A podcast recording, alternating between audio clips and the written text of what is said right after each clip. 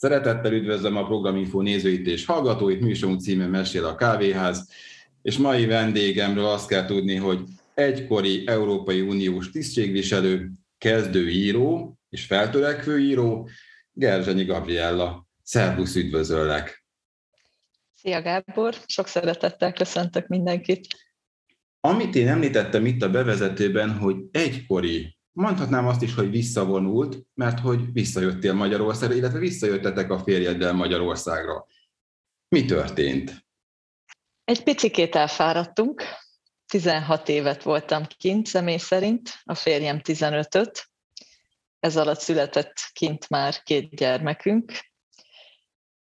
Mind a ketten Európai Uniós, tehát az Európai Bizottságnál voltunk jogászként tisztségviselők, és éltünk azzal a lehetőséggel, amit az EU bizottság nagyon kedvesen, és hogy úgy mondjam, munkavállaló barát módon megenged, lehet kérni fizetés nélküli szabadságot, mégpedig nem is rövid időre, összesen mintegy 12 évre. Ezen belül az ember utazhat, máshol letelepedhet, kereső tevékenységet folytathat. Az EU státusza az teljes mértékben szünetel, tehát nem csak fizetést nem kap, hanem kiesik az előmeneteli rendszerből, kiesik a betegbiztosítási rendszerből, gyakorlatilag megszűnik létezni a rendszer számára, kikerül a nyilvántartásból, a levelezési listákból, stb.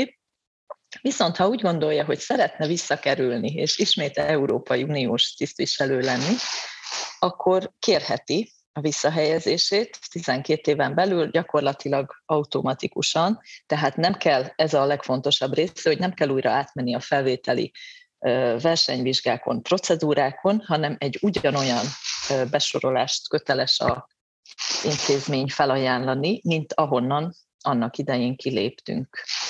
Mi most mindketten ebben a státuszban vagyunk, és azért jöttünk haza, mert szeretnénk magunkat valami másban is kipróbálni, szeretnénk a családhoz közelebb lenni, szeretnénk megadni a két kamasz gyerekünknek azt, hogy gyakrabban láthassák a nagyszülőket, akik hála Istennek még élnek és örömmel töltenek velük időt, az itthon lakó unokatestvérekkel, és így egyáltalán szerettünk volna egy kicsit a gyökereinkhez közelebb visszakerülni. Megütötte egy gondolat a a fülemet, hogy bármikor visszamehetek, ugye így fogalmazta, hogy bármikor visszakerülhetsz 12 éven belül, és az EU köteles neked ugyanazt a pozíciót felkínálni, vagy hasonlót. Ez, ez mit jelent pontosan? Tehát, hogyha te most azt gondolnád, vagy azt mondanád, hogy jó, akkor jövőre én vagy a férjemmel együtt mi ketten visszamegyünk és státuszba helyeznénk magunkat, akkor semmilyen más dolog nincsen, csak bejelented az Európai Unió megfelelő szervénél, hogy te szeretnél visszamenni dolgozni, és akkor neked semmilyen más dolgod nincs, mint az ott adott munkát mondjuk elvállald? Gyakorlatilag igen. Tehát administratíve ugye megvan az EU-nak a elektronikus rendszere erre, ahova én az úgy, úgynevezett visszahelyezési kérelmemet beírom, regisztrálom, és innentől kezdve az ottani HR-eseknek a feladata az, hogy találjanak egy olyan főosztályt, ahol van egy üres pozíció, ami adott esetben egy jogvégzett és olyan tapasztalattal, mint amilyennel én rendelkezem, illetővel betölthető.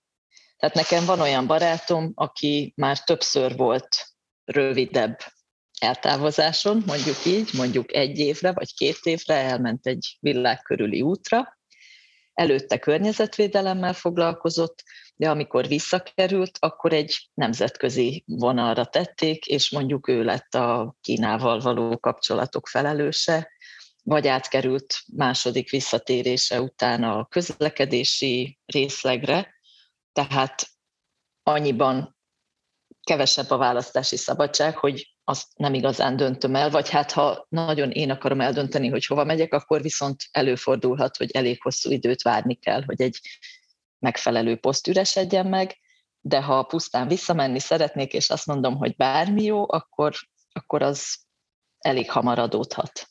Egy hosszú procedúra után kerülhet valaki az Európai Unió bizottságához, akár jogászként, vagy bármilyen más tisztséget betöltő munkavállalóként.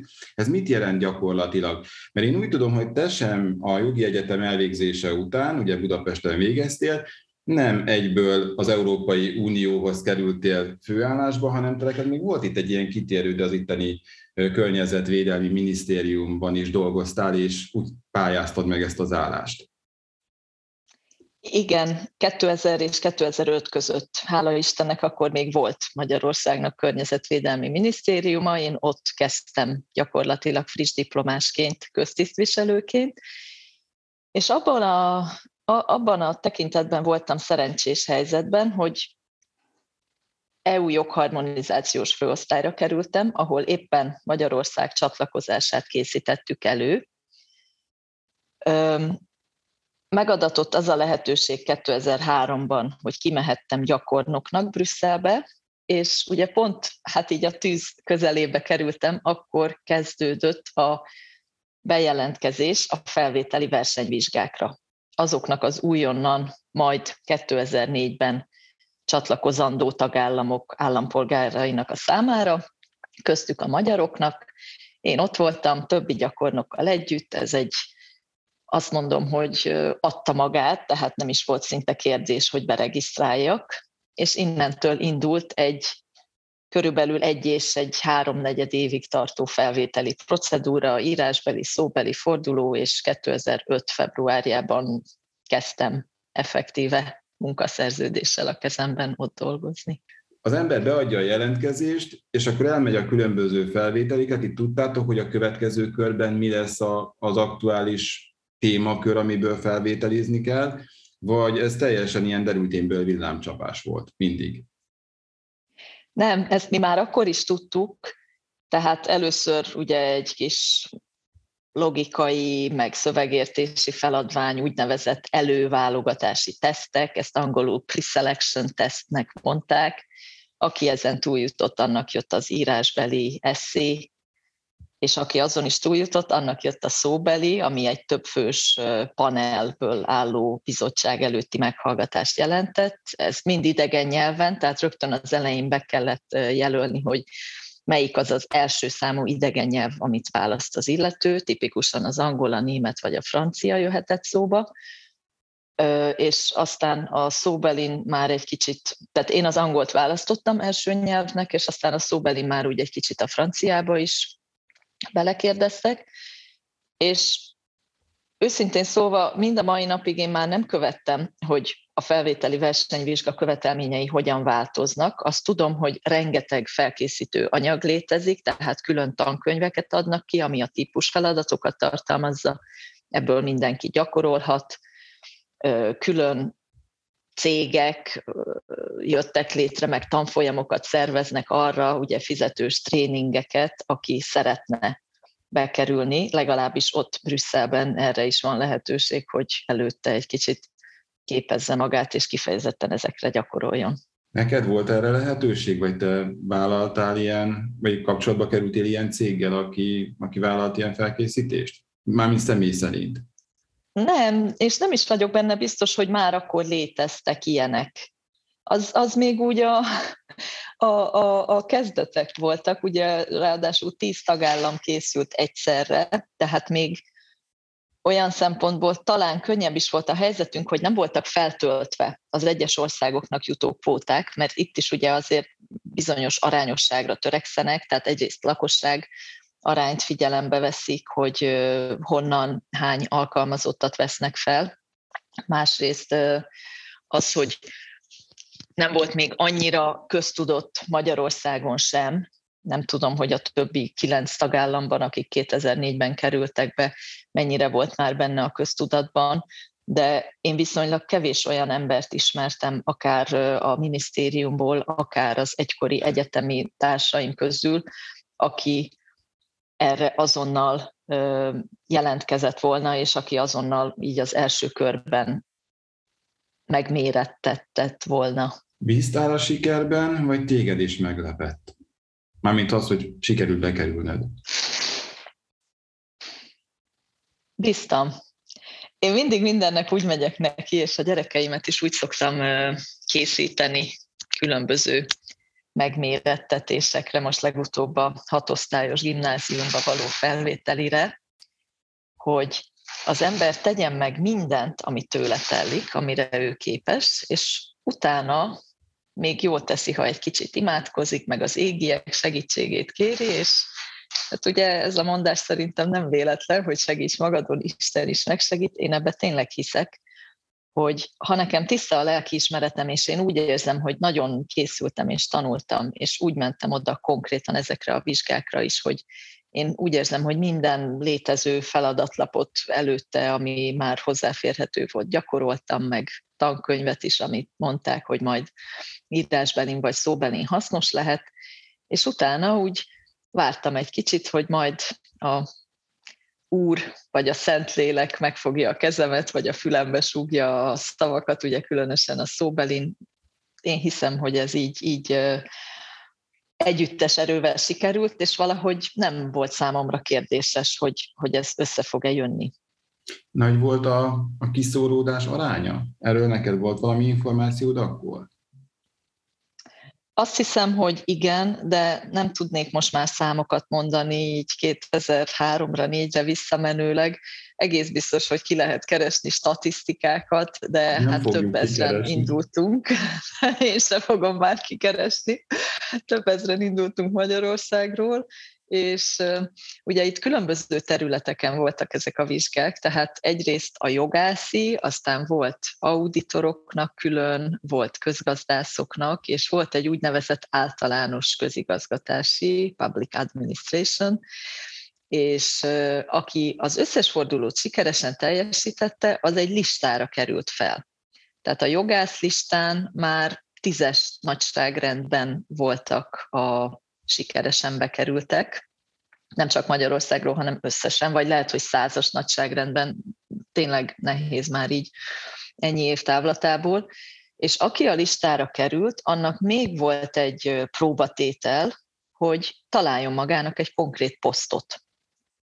Tehát ezt reserve listnek nevezik, ugye magyarra talán tartalékos listának lehetne lefordítani, ami annyit jelent, hogy az adott vizsgán, adott besorolásban te megfeleltél, de valakit akkor még célszerű fölhívni egy ismerőst, hogy mégis hova tudnál konkrét állásra jelentkezni, és akkor még ott következik az, hogy találkozni a főnökkel, főosztályvezetővel, esetleg a magasabb főnökkel, az igazgatóval, vagy a főigazgatóval az adott részlegen belül, és amikor mindenki leokézta, akkor küldik ki a munkaszerződést. Neked hogy sikerült, hogy ugyanarra a területre tudtál mondjuk úgy át ejtőernyőzni innen Magyarországról, oda Belgiumba és az Európai Bizottság hasonló főosztályára? Ugye a hasonlóság az annyiban merül ki, hogy környezetvédelem. Tehát itthon környezetvédelmi minisztérium, kint pedig az EU bizottságon belül ezt környezetvédelmi főigazgatóságnak nevezik, de lényegében ez a minisztériumnak a megfelelője. Itthon tényleg jogászként dolgoztam, klasszikus jogi munka, jogharmonizáció, nézzük meg, hogy milyen elfogadott irányelvek vannak, milyen normákat kell mondjuk teljesíteni a levegővédelem vagy az ivóvíz minőség területén, és igyekezzünk a saját magyar joganyagunkat ezzel összhangba hozni, ha még nem olyan a miénk, akkor fogadjuk el a további rendelkezéseket. Ehhez képest, amikor 2003-ban kimentem gyakornoknak három hónapra, akkor az éghajlatváltozási főosztályon kezdtem dolgozni, ami nekem egy óriási mélyvíz volt, mert ott bejöttek ezek a fogalmak, hogy üvegházhatású gázok kibocsátása, az ózonréteg károsító anyagok, a kvóta kereskedelem, éppen 2003 nyarán zajlott az előkészítése egy későbbi nagyon fontos uniós jogszabálynak, ami a széndiokszid kibocsátásról, meg tagállamok egymás közötti kereskedelméről szól.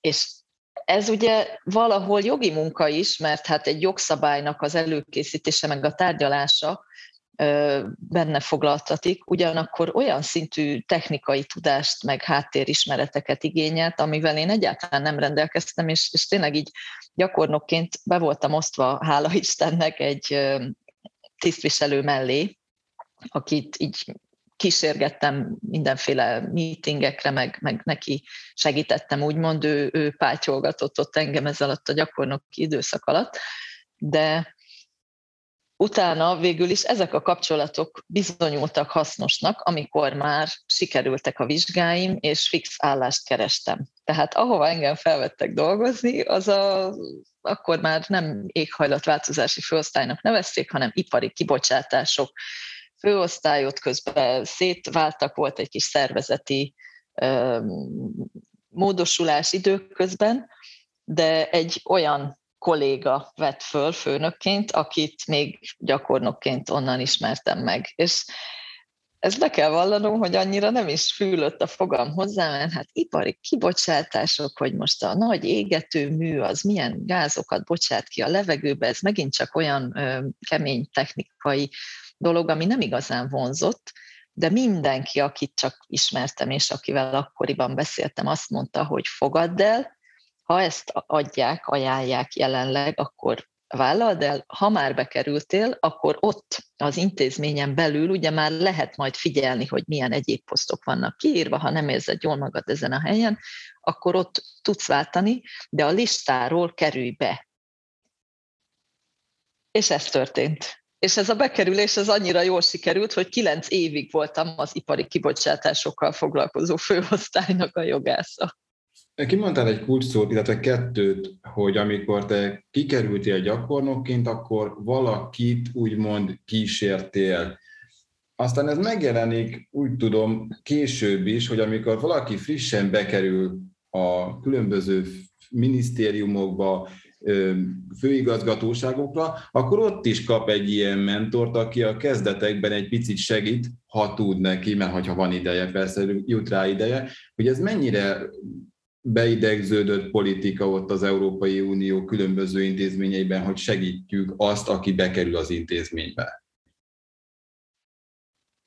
Több fogalom is létezik erre, csak azért, hogy a kis kezdőket még jobban össze lehessen zavarni. Tehát amikor gyakornokként kerültem oda, akkor advisornek, tanácsadónak nevezték azt a kollégát, és általában a gyakornokok mindig kivétel nélkül egy ilyen tanácsadó, tapasztaltabb kolléga mellé vannak beosztva.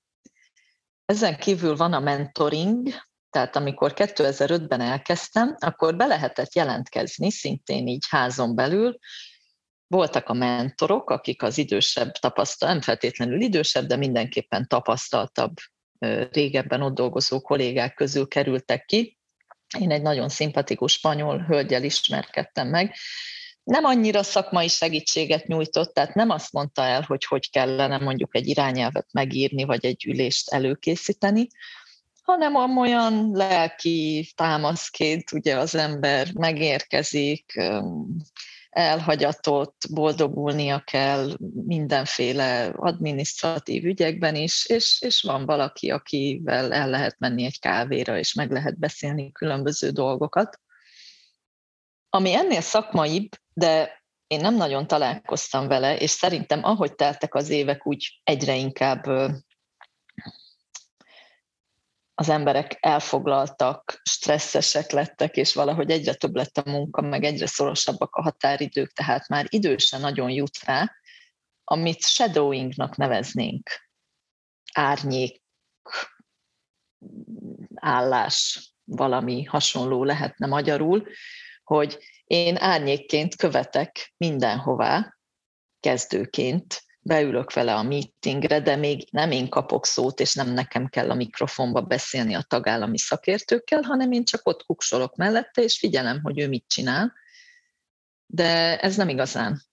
Ez nagyon főosztály, meg nagyon emberfüggő. Tehát nekem van egy, vagy volt ugye arról a főosztályról, ahol, ahonnan tavaly eljöttem, ott volt egy szimpatikus kolléga, aki ilyen személyes küldetésének tekintette, ő mindig pátyolgatta az újakat, akár gyakornokról volt szó, általában ő lett az advisor, a tanácsadója a gyakornoknak, akár jött egy már véglegesített tisztviselő a főosztályra, akkor is úgy nagyon sokat segített, nekem is nagyon sokat segített az elején, de ez csak az ő személyes belső indítatása volt, meg az ő rááldozott ideje, tehát ez nem létezik általános gyakorlatként, és erre a főnökök sem szoktak soha senkit kifejezetten mondjuk utasítani. Mi volt, ami legnagyobb változást jelentett számodra a magyarországi élet, és hogy kikerültél Belgiumba, mondjuk úgy nem csak a gyakornoki periódus, mert azt tudja, hogy az ember egyszer, hogy vége, de hogy mi volt a legnagyobb olyan változás, ami személy szerint pozitív volt, vagy negatív volt számodra?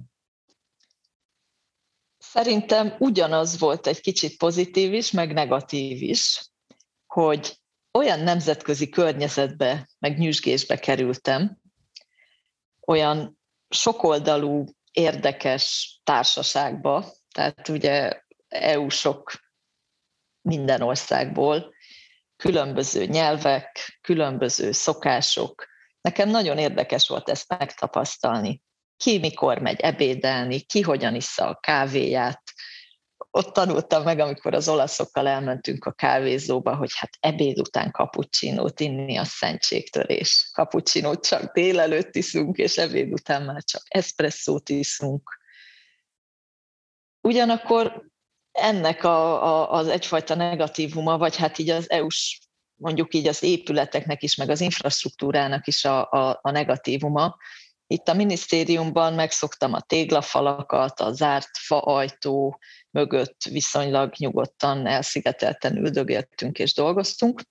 Ott pedig teljes mértékben a nyitott ajtók politikája érvényesül, jövésmenés, állandó folyosói, karattyolás, mindenféle nyelven, és ezt, ezt a részét viszont nehezen tudtam eleinte megszokni, hogyha én egy kicsit el akarok valamibe mélyülni, akkor becsukjam-e az ajtómat, de akkor nem leszek-e mondjuk nagyon antiszociálisnak bélyegezve.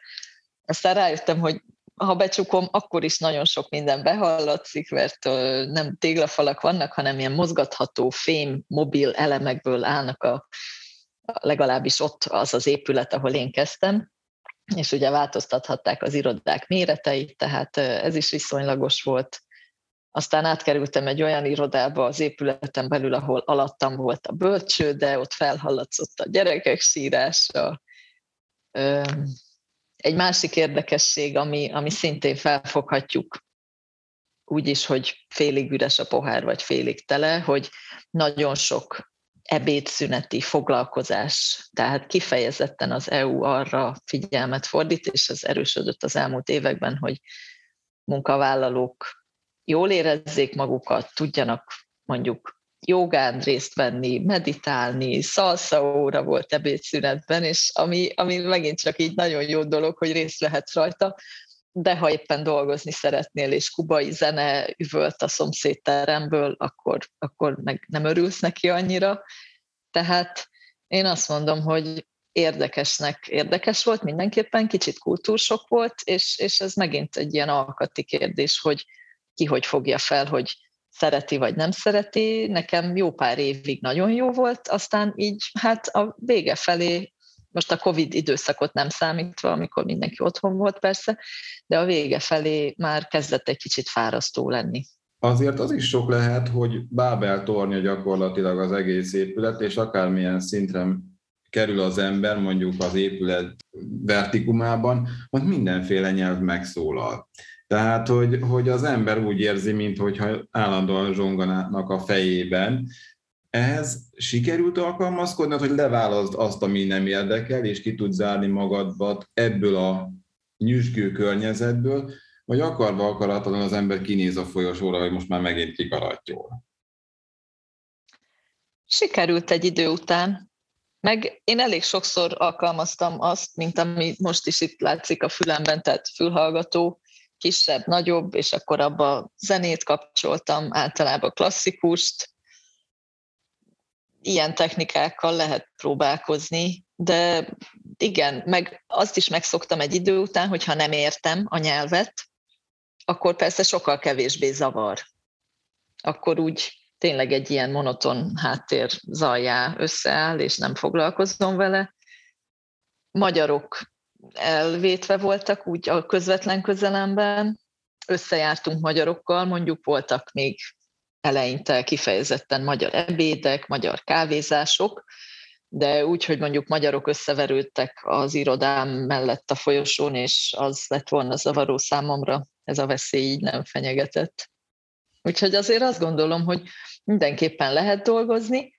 Egy kicsit szomorúan, vagy, vagy hogy mondjam, együttérzőn gondolok most a kollégáimra, mert a Covid alatt mindenki otthon volt, viszont utána elkezdődött egy olyan tendencia, az EU bizottság rájött arra, hogy tulajdonképpen nem fontos mindenkinek mindig bent lenni, és rengeteg költséget lehet azzal megtakarítani, hogyha csökkentjük a, az irodák meg a munkaállomások számát. Tehát én, amikor tavaly nyáron kiléptem, akkor éppen költözőben volt az egész környezetvédelmi főigazgatóság egy olyan épületbe, ahol nagy közös terek vannak, és a nagy közös tereken belül is ö, kevesebb konkrét munkaállomás, mint ahány munkavállaló, kiindulva abból, hogy úgyis van távmunka, úgyse jönnek be minden nap, és akkor így gyakorlatilag lehet foglalni, ha valaki reggel megérkezik, akkor lecsap egy üres helyre, aztán délután hazamegy, vagy este elpakol, és másnap lehet, hogy be sem megy, vagy egy egész más helyre. Ez ellen főleg a jogászok eléggé ágáltak, és nagyon meg tudom érteni, mert mondjuk egy kötelezettségszegési eljáráson dolgozni, ahol így megjön a az iratanyag egy spanyol szennyvízkezelési irányelvnek való meg nem felelés miatt, és azon tényleg úgy hetekig, hónapokig kell elmélyülten dolgozni, átrágni magukat mindenféle részleteken, akkor az roppant zavaró lehet, hogy körülötte meg mindenki telefonozik, meg jön, megy, meg nyüzsög. Tehát, és ez megint csak embere válogatja, nagyon-nagyon változó. Én ismertem olyat, aki egyfolytában jött-ment, és kommunikált a többiekkel, és ilyen kis mini teamben tudott csak dolgozni, visszarohant a saját helyére, valamit megírt, akkor megint átrohant a másikhoz, megint megbeszéltek valamit, és volt olyan, aki pedig kifejezetten csukott ajtó mögött órákig ki se dugta az orrát. Én valahol a kettő között voltam szerintem. Az, hogy a pandémia hozott egy olyan elvárást a munkavállalóktól, illetve a munkáltatóktól, hogy az otthoni munkavégzést is engedélyezzék, azt te személy szerint jónak találtad? Mert te ugye jogász vagy, neked azért ott kellene bent lenni és az anyagot nézni, vagy, vagy hogy, hogy, érted, hogy élted meg egyáltalán? Hogy éltétek meg? És nem csak a jogásság miatt, én viszonylag nehezen értem meg. Én egyrészt ez nem környezetbarát dolog sajnos, de még mindig jobban szeretek papíron olvasni, és, és, és így megterhelőnek éreztem azt, hogy ugye hát hónapokon keresztül a laptopot nézzük. Otthon azért nem tudtam úgy mondjuk kinyomtatni anyagokat, mert akkor abba úgy beleírogatok, meg aláhúzgálok, meg jegyzetelek, egyébként is én elég régi módi vagyok, a családomnak szoktam mondogatni, hogy ha rajtam múlna, akkor még abakuszon számolnék, ezt nem is tudom, tudod-e, hogy mi? Igen. Az, abakusz, ahol így kis golyókat kellett Igen, lögdösni. nagyon gyorsan lehet leszámolni. Igen, nekem gyerekkoromban ugye Beregszázban volt egy nagynéném, aki könyvelőként dolgozott, és hihetetlen gyorsasággal tudta ezeket a golyókat lögdösni, sose értettem, hogy igazából én csak játszottam vele, tehát én számolni nem tudtam rajta. Na bocsánat, ez egy kis kitérő volt. Amit mindenkinek szerintem nehézséget okozott, hogy otthon voltak a gyerekek is, tehát egyszerre kellett az ő dolgaikat is menedzselni, egyszerre kellett a munkánkat végezni. Ez a része megszűnt, ami azért nagyon hasznos tudott lenni, hogy egymás irodájába átmászkálunk, és ott viszonylag sűrűn megbeszélünk dolgokat. És az is nehézség volt, amikor hivatalos ülés zajlott mondjuk tagállami szakértőkkel, és csak a monitort néztük, tehát ezek az informális kis mellékzöngék, amikor a kávészünetben oda lehetett lépni valakihez és megbeszélni, vagy akár egy ülés alatt azt is nagyon sokan csinálták, bevett gyakorlat az EU-nál, ugye, amit esetleg híradóban mutatnak, hogy nagy tárgyalóasztalnál ülnek mikrofonnal, fülhallgatóval, így a hivatalos része zajlik, de sokszor felállnak, oda mennek, suttognak egymásnak, megbeszélnek valamit. Ezt mind elvette az otthonról végzett munka. Úgyhogy én személy szerint ezt nagyon fárasztónak találtam, és, és szerintem ezt mindenki megszenvedte. Tehát tényleg azt csináltuk a kollégákkal, hogy a hivatalos üléseken, vagy a főosztályi értekezleteken kívül is néha összehoztunk csak egy kávézásra, ezt úgy hívtuk, hogy virtuális kávézás, amikor így Zoomon, vagy a Teams alkalmazást sokat használtuk, összejöttünk, aki éppen ráért, kialakult egy fix időpont is, nem tudom, kedden délután háromkor, és akkor csak úgy ventilálni lehetett mindenről. Ugye két gyermeked is van, és ők kint születtek. Hogy oldottátok meg? Mert hát ugye neked akkor úgy valamilyen szinten abba kellett hagyni a munkát arra az időszakra, ameddig, hát nem is tudom, azt hiszem, hogy Belgiumban hat hónapot engedélyeznek? A belga nemzeti szabályok hármat, itt oh. lehet kapaszkodni, igen. Az EU-nál pedig hát úgy négy hónap, hogy 20 hét. Tehát, az igen. Igen. Ebből a szempontból is valamennyire munkavállaló barát az EU bizottság. Most amikor ugye munkahelyi dolgokról beszélek, az főleg a bizottságot jelenti, mert kisebb változások vannak a parlamentnél vagy a tanácsnál, én nem ismerem egyiket sem. Vannak nagyon kedves ismerőseim, de konkrétan, hogy milyen típusú szabadságot engedélyeznek mondjuk a parlamentnél, ezt nem tudom megmondani, tehát ezzel a megjegyzéssel érvényes, amit mondok. A bizottság maga a gyermekes szülőknek például olyan lehetőséget ad, amit szülői szabadságnak hívnak, angolul parental leave, 12 éves koráig a gyermeknek mind a két szülő, tehát ha mind a ketten EU-s munkavállalók, természetesen akkor mind a kettő egymástól függetlenül egy év időtartamra kivehet nem teljesen fizetés nélküli szabadságot, értelemszerűen ugye nem a teljes fizetését fogja ez alatt kapni, hanem annak egy töredékét, egy jelképes összeget mondjuk, viszont ez nem szünteti meg az előmeneteli időt, meg a betegbiztosítási jogviszonyt, és ezt ki lehet venni külön-külön, mondjuk havi bontásokban, akár ki lehet venni egybe egy fél évet, úgyhogy én ezt a lehetőséget is kihasználtam, a szülés után, amikor már lejárt a szülési szabadság, akkor még hozzátettem ezt a szülői szabadságból néhány hónapot, és így mind a két gyerekkel otthon tudtam lenni tíz hónapos korukig. Magyar fül számára ez lehet, hogy nem hangzik soknak, és arra emlékszem, hogy egy kicsit két tűz között éreztem magam, amikor annak idején erről így beszélgettem, a magyarországi ismerősök számon kérték, hogy hát szerencsétlen gyereket már tíz hónaposan beadom a bölcsődébe, micsoda anya vagyok én. A belga ismerősök, meg mondjuk a lakásnak a tulajdonosa, ahol akkor laktunk, így hívott telefonon, otthon voltam még a fiammal, aki a háttérben sírt, és akkor kérdezte a bácsi, hogy hát hol vagyok, mi ez a gyereksírás? Hát mondom, itthon vagyok, hát kilenc hónapos a fiam. Maga még mindig otthon van, hát mit csinál még mindig otthon?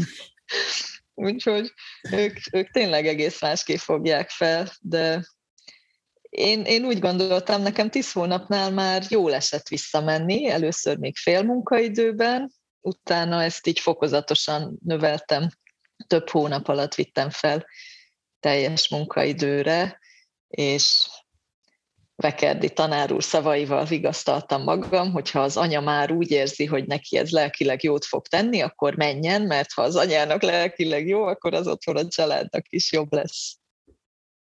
Ti mind a ketten az Európai Bizottságnál dolgoztatok, tehát Európai Igen. Uniós tisztségviselők voltatok a férjeddel, tehát elvileg ő is kivehette volna ezt a szabadságot, de ő nem élt vele ezek szerint. De ő is kivett több alkalommal, olyanokat is csináltunk, hogy a nyári szünidőkhöz tettük hozzá, tehát mondjuk úgy jöttünk haza két kerek hónapra Magyarországra, hogy abból az egyik hónap volt a szokásos fizetett éves szabadságunk, a másik hónap pedig volt ez az úgynevezett szülői szabadság. erre nagyon odafigyeltünk, és tényleg nem akartunk egy napot se hagyni elveszni a rendszerben, mert amint a gyerek a 12. életévét betölti, akkor amit még addig nem vettél ki, az elvész.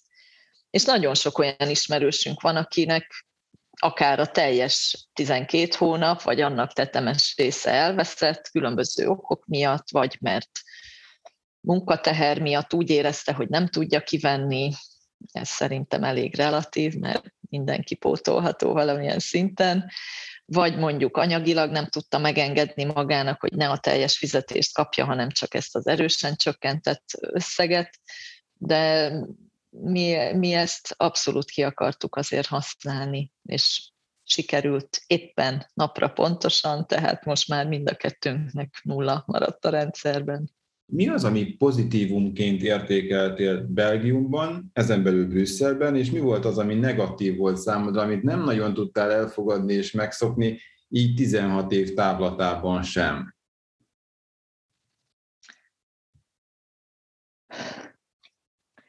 Az volt nehéz, hogy a fejekben valahogy még mindig az él, ugye azzal együtt, hogy ők befogadnak mondhatni boldog-boldogtalant, mert tényleg nagyon sok az afrikai bevándorló, nagyon sok az arab országokból. Az utcán sokszor nem lehet tudni, hogy ki az, aki most vándorolt be, meg ki az, aki már ott született, és esetleg a szülei vagy a nagyszülei voltak a, a bevándorlók. Hát ez ugye politikai, meg történelmi okokból is a belga gyarmatrendszerből is fakad. De ezzel együtt a belgák nem hogy mondjam, nem, nem voltak igazán befogadók, meg toleránsak mondjuk velünk, mint Európai Uniós tisztviselőkkel szemben, én mindig egy kicsit másodrendűnek éreztem magunkat, és, és ezt sokan megerősítették az ismerőseink közül is, hogy tényleg nem rendelkeznek olyan ismeretekkel, hogy egyáltalán Magyarország hol van, mi a fővárosa, milyen nyelvet beszélünk, mit keresünk ott. Olyat, olyan megjegyzést is kaptunk, hogy jaj, hát csak bérlők vagyunk a házban. Tehát, hogy ez, ez, ez, ez engem még így 16 év után is bántott. Meg mondjuk amikor a gyerekeim még belga iskolába vagy, vagy óvodába jártak, akkor is éreztem azt, és nem tudom, hogy ezt mennyire vethetem a szemükre, nem tudom, hogy fordított helyzetben mondjuk én hogyan viselkednék, vagy mi itt magyarok hogyan viselkednénk, de nem ugyanolyan jogú tagjai voltunk a szülői közösségnek, mondjuk egy szülői értekezleten, elüldögéltem, szóltak hozzám, de nem hívtak meg, teszem azt egy kávézni, üljünk be anyukák, lehet, hogy úgy érezték, hogy annyira azért a nyelvet sem bírom, vagy, vagy egyáltalán úgy, úgy nem éreztek maguk közé valónak. De más országban nincs erről tapasztalatom, és érdekes lenne mondjuk összevetni, hogy akár Franciaországban, Németországban, Angliában ez hogy működik. Nekem a belgákkal ez volt a, az érzésem. A pozitív dolog, ami, ami neked sokat jelentett, mondjuk úgy, mit, mi adott nagyon sokat számodra Belgiumban, tehát mit adott neked? Meg hogy nektek, mert ugye a család is ott volt, tehát nem csak rád van szabva ez a kérdés. Hát itt ugye nem tudok elvonatkoztatni attól, hogy mi Európai Uniós tisztviselőként voltunk jelen Belgiumban, de összességében azt gondolom, amit adott, és amit nagyon-nagyon fontos lenne, hogy sokaknak adjon, és amit ugye az Rényiben tartott előadásban is próbáltam hangsúlyozni, amikor ott találkoztunk, hogy meg kell próbálni, mert nagyon sok tapasztalatot ad, nagyon sok tudást ad ez a fajta munka, meg egyáltalán ez a expatrióta lét, anyagiakban is sokat ad, és aki úgy okosan tudja felhasználni, tehát mondjuk nem szórja ki az ablakon, akkor utána is tud valamit kezdeni esetleg, és, és tartalékából még élhet. Ez nem titok, hogy mi is azért így jöttünk vissza Magyarországra, nem teljesen üres zsebbel. Nyelvtudást ad, önbizalmat ad, Tehát mondjuk én nekem egyszer adódott az a lehetőség, hogy elmehettem Párizsba a Szorbon jogi karára egy előadást tartani franciául.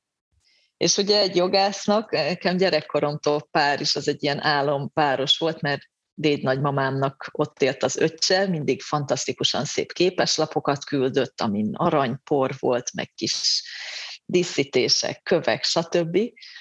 És eleve Párizsba, amikor először eljutottam, már attól nagyon meg voltam hatódva, aztán ugye amikor jogász lettem, akkor ugye szorban jogi kara, és hát, hogy ott egy előadás, és valószínűleg ez soha nem jött volna el az életemben ez a pillanat, hogyha nem vagyok Brüsszelben tisztviselő, és nem tanulom meg úgy a franciát.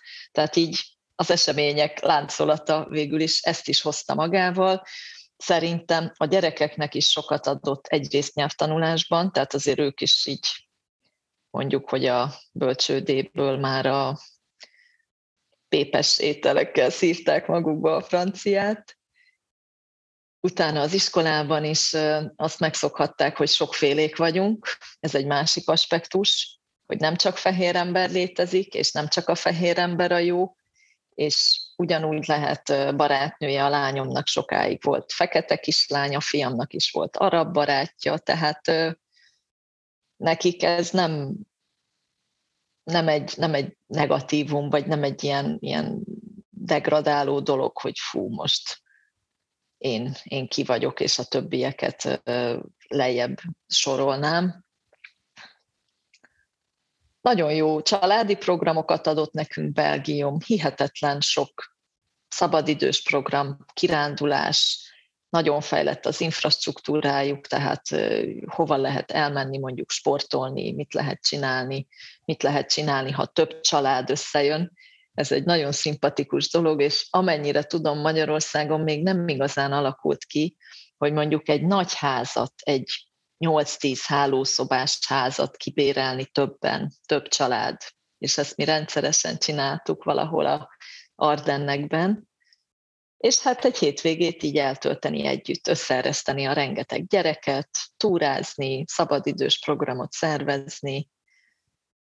És amit még nekünk adott, ez elnézést, ha túl sokat beszélek, és, és ez nem kifejezetten vagy hát talán egyáltalán nem az EU-s munkához kapcsolódik, de mindenképpen Belgiumhoz, meg Brüsszelhez, hogy ott lettünk igazán egy olyan katolikus és hívő közösségnek a részesei, részei, tagjai, ahol nagyon nagy az összetartás, az atya, Havas István vezetésével egy, egy rendkívül élő, aktív közösség, ahol nem csak a misék voltak a, a hétnek a várt eseményei, hanem tényleg kerti partitól elkezdve sportprogram, katolikus bál, és ez a gyerekekben is így megmaradt. Ők ugye oda születtek bele, elkezdtek már kiskorukban minisztrálni, itthon adta magát, hogy akkor Ferences gimnázium Szentendrén, tehát valahol azt hiszem, hogy ez is egy utat jelölt ki nekünk, amire ott léptünk rá. Felfedeztem így a beszélgetés során, hogy nagyon sokszor visszajön az, hogy szabadidő, szabadidő. Azért én dolgoztam külföldön, és hát a külföldi cégek beleértve az állami intézményeket, illetve az uniós intézményeket sem annyira hát hogy is mondjam, időbarátak, barátok, tehát, hogy, hogy azért ott bent kell lenni sokáig. Ráadásul, hogyha az embernek van előmenetele egy pici, úgy tudom, te is team lead voltál, tehát, hogy ilyen csapatvezető vagy csoportvezető, és, és hát, hogy ennek az ívét azért, hogyha az ember tovább akarja, vagy tovább szeretnék folytatni, akkor nagyon sok olyan időt rabolja az embertől, amit a családjának szeretne szentelni. Ti ezt hogy oldottátok meg, vagy hogy sikerült ezt menedzsel ilyen szép magyar szóval kifejezve? Hát elsősorban úgy, hogy nálunk egyikünk sem akart vezetői pozícióba kerülni, nem akartunk EU-s karriert befutni. Mi úgy gondoltuk, hogy nem biztos, hogy megéri az az áldozat, én amikor team leader voltam, ez három évig tartott. Az elején még élveztem, és tényleg jó kollégákkal dolgoztunk, jogi team leader voltam, ez ugye a legalsó foka mondjuk a ranglétrának, innen lehet aztán előbb lépni főosztályvezető helyettessé, aztán onnan főosztályvezetővé, és ráadásul nőként engem támogattak, mert mindig törekednek a gender balance, tehát a, a nemek közötti egyensúlynak a megtartására, vagy elérésére egyáltalán. De aztán rájöttem, hogy ez nekem nem szimpatikus, hogy én még este hétkor is egy értekezleten üljek, hogy utána otthon még a főnök megtaláljon egy e-maillel, vagy egy, vagy egy mobiltelefonra küldött üzenettel, én eleve nagyon nehezen tudtam szétkapcsolni, tehát sokszor a munkahelyről már ugye hazagondoltam, amikor otthon voltam, akkor meg vissza a munkahelyre, hogy mi maradt még megoldatlan, és mi vár rám másnap. A férjemnél ez szerintem jobban működött, ő, ő ahogy kilépett az irodából, úgy elég jól maga mögött hagyta és becsukta az ajtót.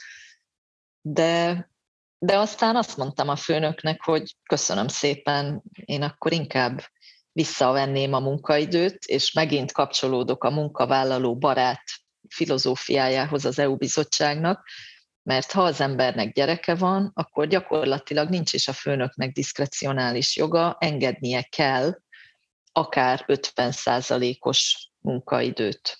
Aztán az lehet 60, 70, 80, 90.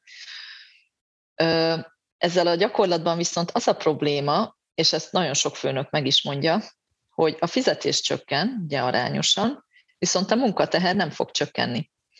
Tehát mondjuk ő nem várhatja el, hogy ha csak hat órás vagyok, akkor én hat óránál többet töltsek el az irodába, viszont nem tudja úgy szétválasztani a feladatokat, hogy 20%-ot adjon belőle másnak. Tehát volt olyan, hogy megmondták kerekperec, hogy akkor 50%-ot válasszak, mert esetleg a másik 50-re föl tud venni más valakit, és akkor ketten töltjük ki ugyanazt az egy állást, de olyan, hogy 80-20, az nem működik.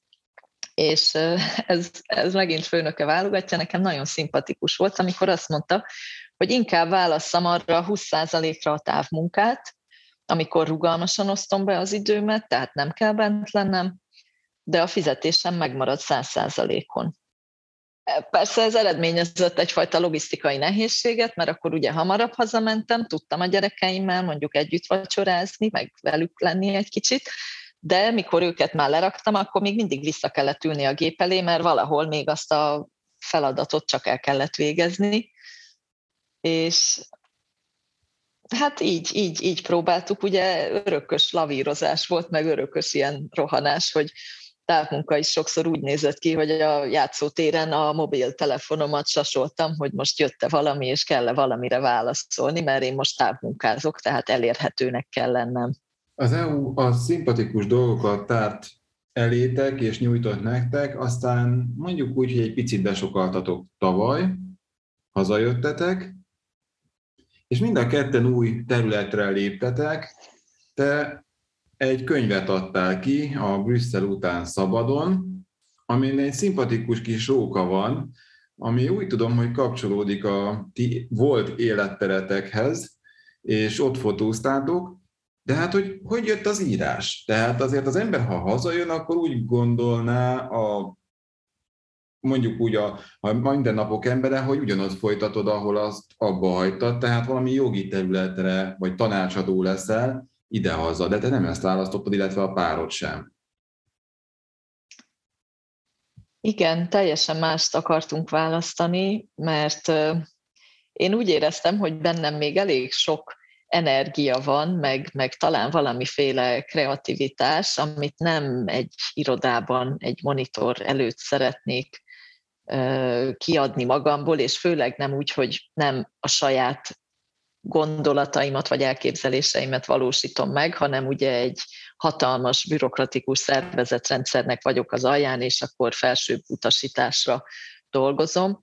Tehát ez valahol így nagyon szép, meg jó, de talán nem árt, hogyha érzi mindenki, hogy elkezdi magát már ebben egy kicsit kényelmetlenül érezni, úgy kezd az aranykalitka egy kicsit szűkössé válni, akkor, akkor lehet belőle kifelé nézegetni. Minket sokan bolondnak gondoltak, a, lehet, hogy még most is annak gondolnak a, a brüsszeliek közül, hogy hát ott hagytuk ezt a remek paradicsomi állást, és, és most akkor mihez fogunk kezdeni.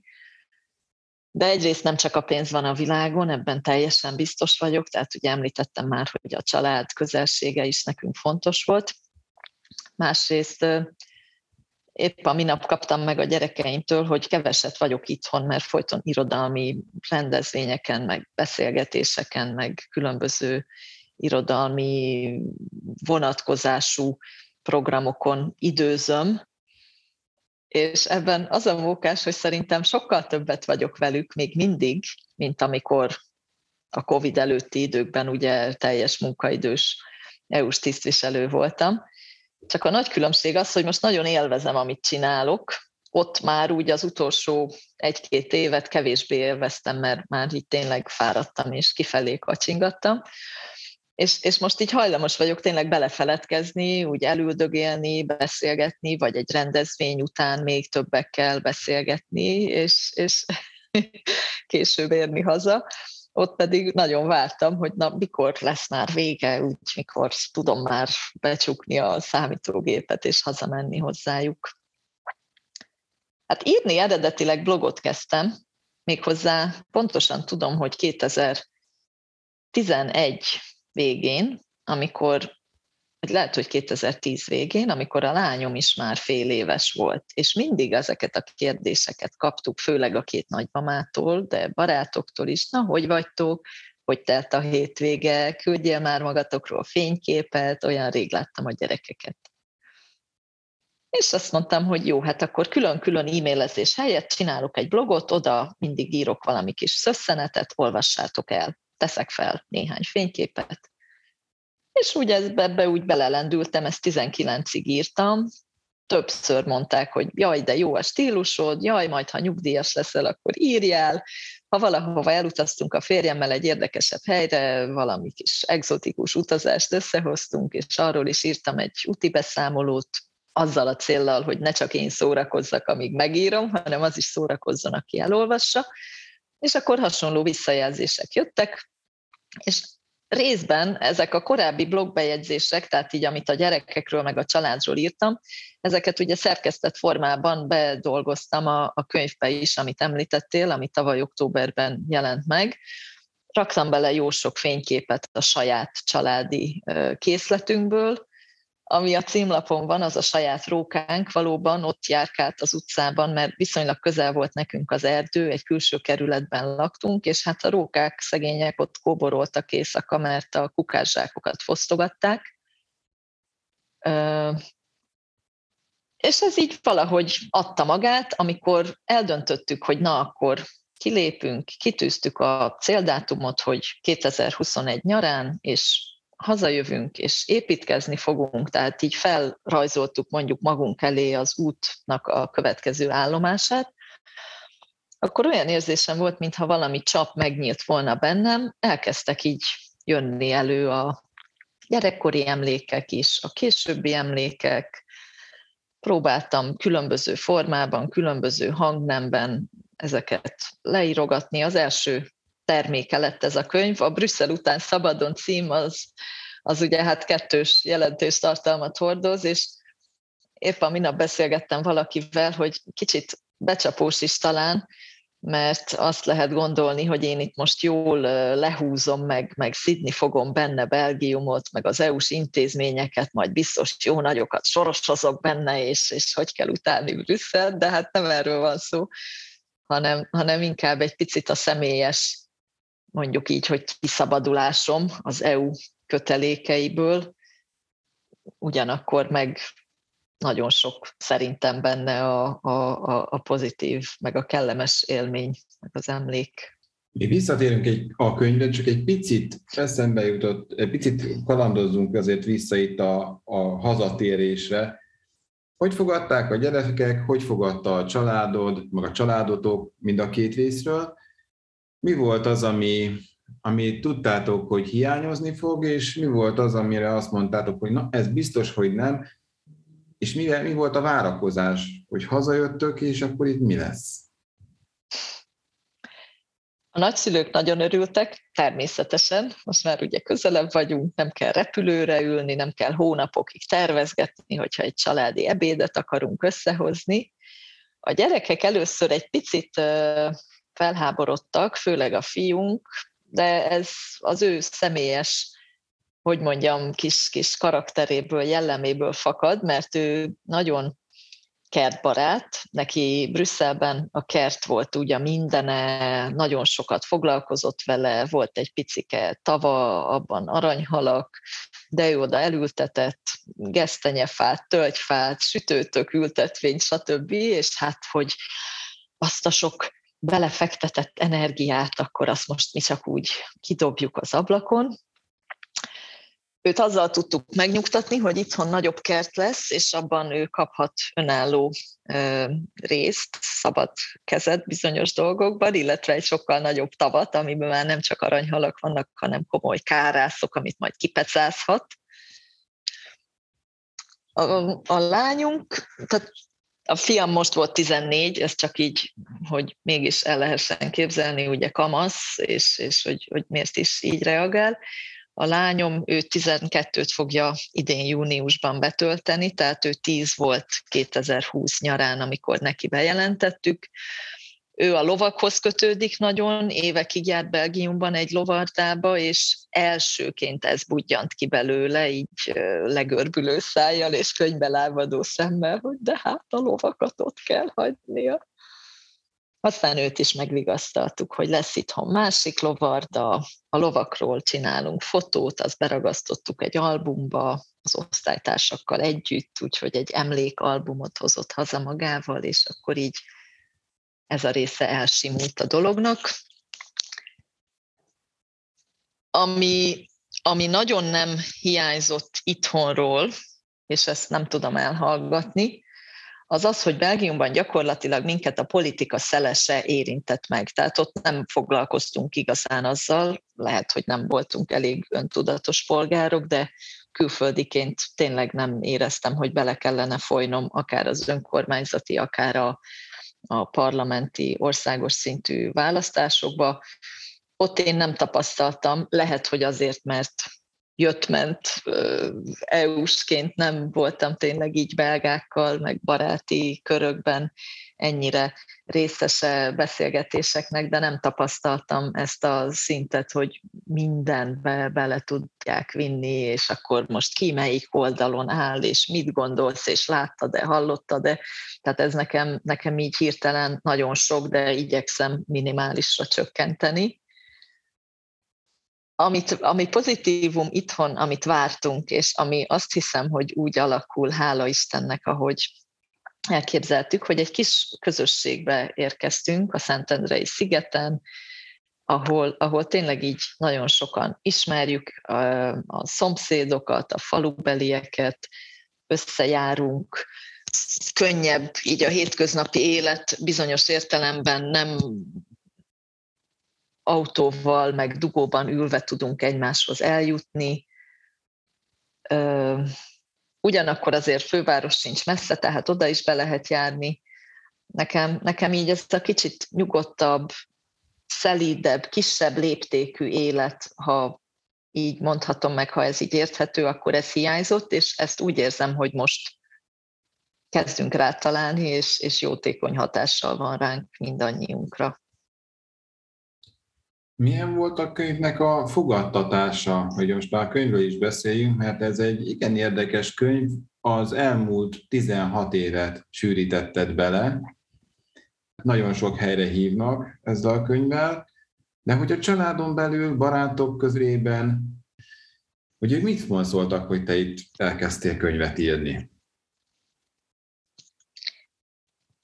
Sokan csodálkoztak, és sokan csodálkoztak tényleg, ahogy már említettem az imént a címen, hogy akkor most mi ez, meg miért így.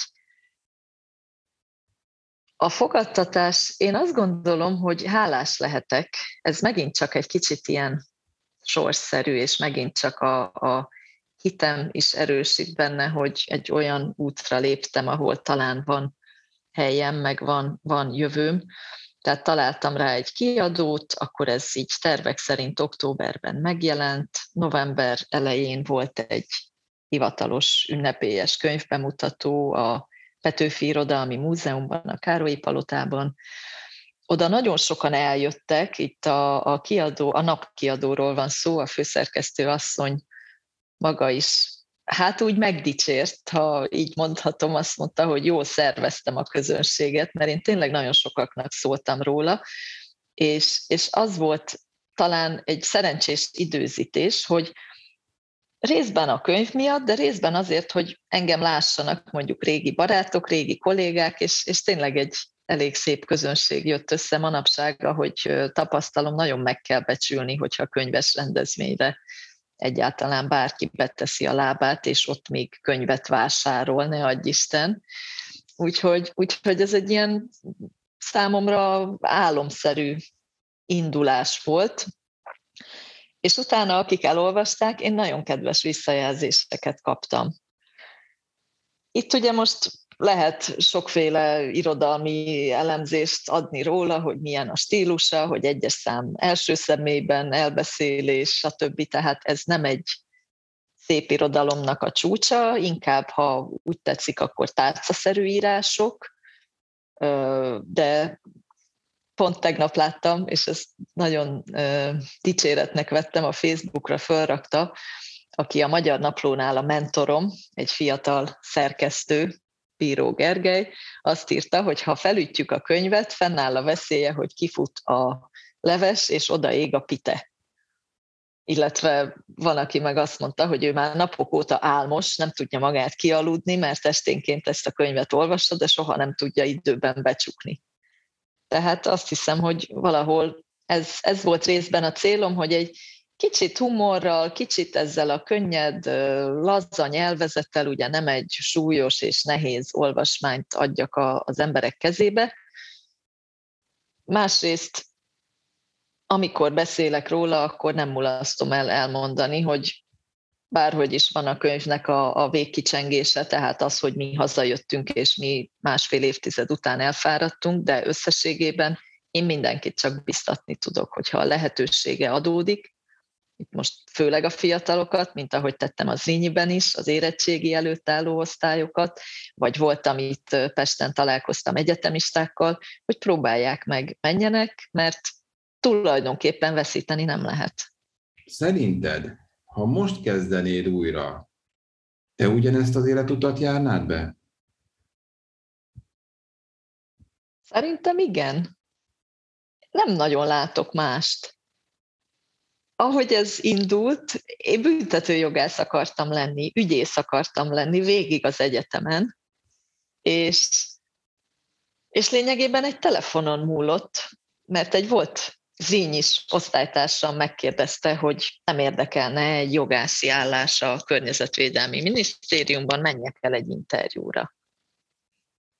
És teljesen váratlanul jött, elmentem egy interjúra, és onnantól kezdve így, így haladok és most itt tartok. Nagyon érdekes lenne azt kipróbálni, hogy mi lett volna, ha az ügyészségen kezdtek friss diplomásként dolgozni. Lehet, hogy most ugyanott ülnék valahol Budapesten egy kerületi ügyészségen, írnám a vádiratokat, és lehet, hogy már abba is belefáradtam volna, esetleg nem tudnám, hogy hova lépjek, vagy, vagy miben próbáljam még ki magam ez most ugye mind nyilván csak, csak találgatás, meg, meg ilyen kis gondolatkísérlet, de valamiért az elmúlt egy évben is, illetve ha visszatekintek mondjuk akár az elmúlt húsz évre, akkor valahogy ezek így rakódtak egymásra, jöttek egymás után. Én, én, én hajlamos vagyok hinni abban, hogy nekünk ez van számba. 18 éves korodban ugyanígy láttad magadat? Ugyanezt képzelted el? Ugyanezt vizionáltad? Hát ugyanez biztos nem. Akkor még ugye az egyetemet éppen, hogy kezdtem, én elég fiatalon kerültem be már az egyetemre, ami abból is fakadt, hogy amikor Kárpátaljáról átköltöztünk Magyarországra, én egész egyszerűen átugrottam egy osztályt. Tehát négy osztályt jártam Kárpátalján, Beregszázban, a magyar iskolában úgy, hogy abból az első, az az úgynevezett előkészítő osztály volt, tehát még hat éves se voltam, ez egyfajta átmenet az óvoda meg az iskola között, de mikor átköltöztünk, akkor ezt nekem négy osztálynak elkönyvelték, és rögtön ötödikes lettem.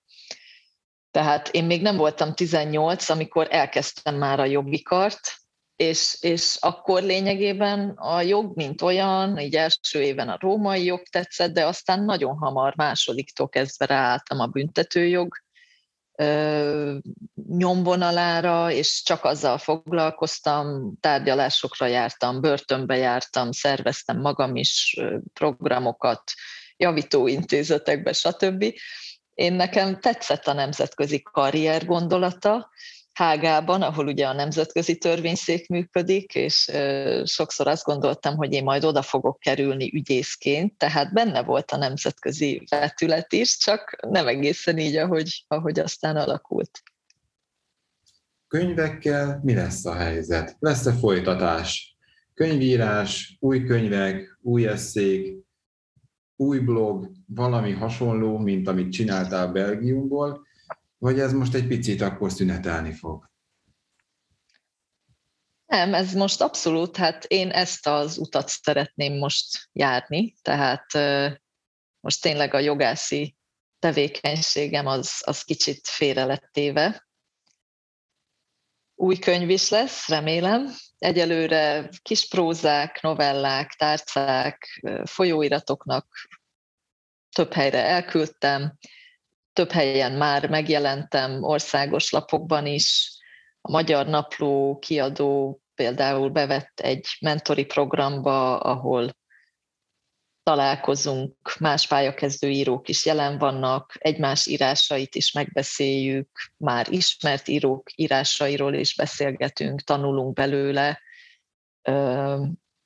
Ez nekem nagyon-nagyon sokat számít. Éppen tegnap voltam ott egy ilyen mentori napon, és mondtam is a a, a mentoromnak, a szerkesztőnek, hogy tulajdonképpen így valahova tartozni már egyfajta védettséget ad, talán könnyebbséget is biztosan ad, tehát ha küldök mondjuk akármelyik irodalmi lapnak egy írást, akkor én már odaírhatom, hogy én a Magyar Napló mentorátja vagyok, most gyűjtöm a referenciáimat, hogy ahogy megjelenek, ugye mindig egy listát írok róla, hogy hol milyen írásom, és akkor ez a lista is egyre növekszik, és ahogy újaknál próbálkozom, akkor mindig egyre többet lehet hozzáírni. Bízom benne, hogy ezzel az esélyeim is növekszenek.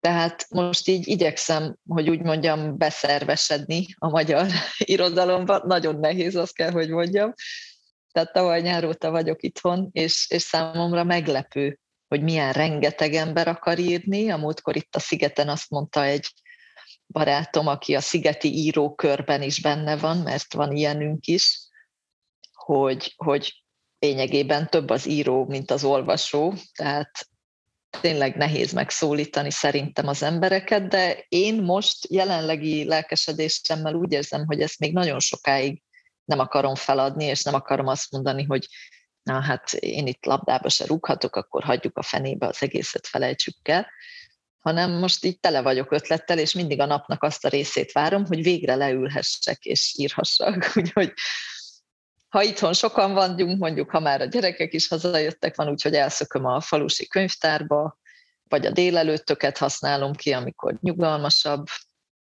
ez ugye nagy különbség, ez még, ha visszakanyarodhatok egy pillanatra, amit kérdeztél, hogy előny vagy hátrány Belgiumhoz képest, én például ezt azért határozott előnynek látom, hogy itt, ha a lányomnak öt órája van, akkor egyre itthon van a falusi iskolából, a fiam is mondjuk kettő körül hazajön.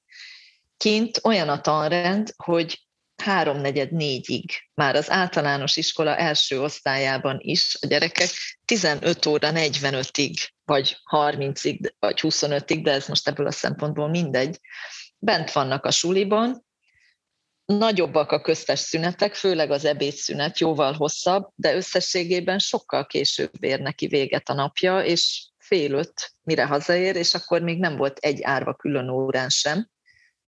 Tehát így a, a szabadidő, meg a családi élet szempontjából ez egy, ez egy nagy előny.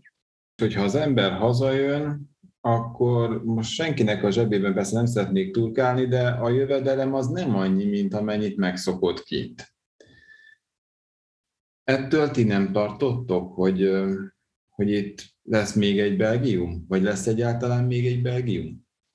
Ha arról lenne szó, hogy már a napi megélhetésünk veszélybe kerül, akkor biztos, hogy valamelyikünk úgy döntene, hogy kérvényezné a visszahelyezését.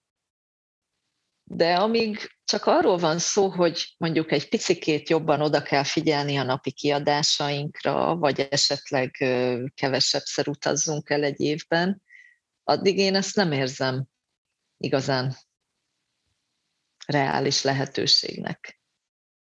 Sőt, még azt is megkockáztatnám, hogyha ha mostantól egy jó néhány évig nem megyünk külföldre, szerintem az sem lenne egy tragédia számunkra. Tehát most így nagy szavakat használok, ugye van tragédia épp elég az életben, háború van, természeti katasztrófák vannak, tehát valakinek az, hogy ne adj Isten, nem tud elutazni sielni, vagy nem tud elmenni nyáron, nem tudom, valamelyik tengerpartra. Mi elég sokat utaztunk. Tehát azért kihasználtuk az EU-s létet, kihasználtuk az EU-s fizetést, a gyerekekkel is azért elég sok helyen jártunk. Most vegyünk egy picikét visszább, ahogy mondtam is, hogy egy kisebb közösségbe kerültünk, egy kisebb léptékű életet próbálunk meg, elég nagy a kertünk, a férjem a projektmenedzser a kertészkedés területén, ő nagyon-nagyon komolyan úgy gondolja, hogy ezzel kell és érdemes foglalkozni, tehát ő nagyon sok szakmai könyvet elolvasott, videókat megnéz, meg blogon kapcsolatba lép olyan emberekkel, akik hasonló kis vállalkozásba fogtak, mondjuk így, hogy amatőrként, tehát szakirányú végzettség nélkül, de hihetetlen jó időtöltés volt. A minap a két gyerekkel együtt csapatépítő tréningen vettünk részt a saját kertünkben. Egy úgynevezett fűszer spirált építünk, ami téglákat kell lerakni csiga vonalban, azt majd ki kell tölteni földdel, és akkor ott fognak a, a fűszernövények növekedni. Én örömmel nézem azt, hogy a fiam nem által 14 éves kamasz létére talicskában földet hordani, a lányom a vetőmagot szórja, hogy az apja diktálja neki, tehát most én nem aggódom a jövő miatt, és nem siratom az EU-s állást, meg az EU-s fizetést, mert olyan élményeket kapunk, ami, ami szerintem most nekünk így fontos. Az, hogy mi lesz mondjuk tíz év múlva, azt nem tudom, de megint csak azt gondolom, ahogy idáig is így volt egy utunk, hogy ezután is lesz, és így erről nem letérve egyenesen haladunk, nagy baj nem érhet. Hát legyen ez a végszó, és szerintem találkozunk még Nyíregyházán, az új könyveddel kapcsolatban is fogunk beszélgetni, úgyhogy köszönöm, hogy itt voltál. Nagyon szépen köszönöm a lehetőséget, köszönöm a beszélgetést, Gábor, és köszönöm mindazoknak, akik meghallgatnak, megnéznek. A kedves nézőktől már a búcsúzom viszontlátásra, viszonthallásra.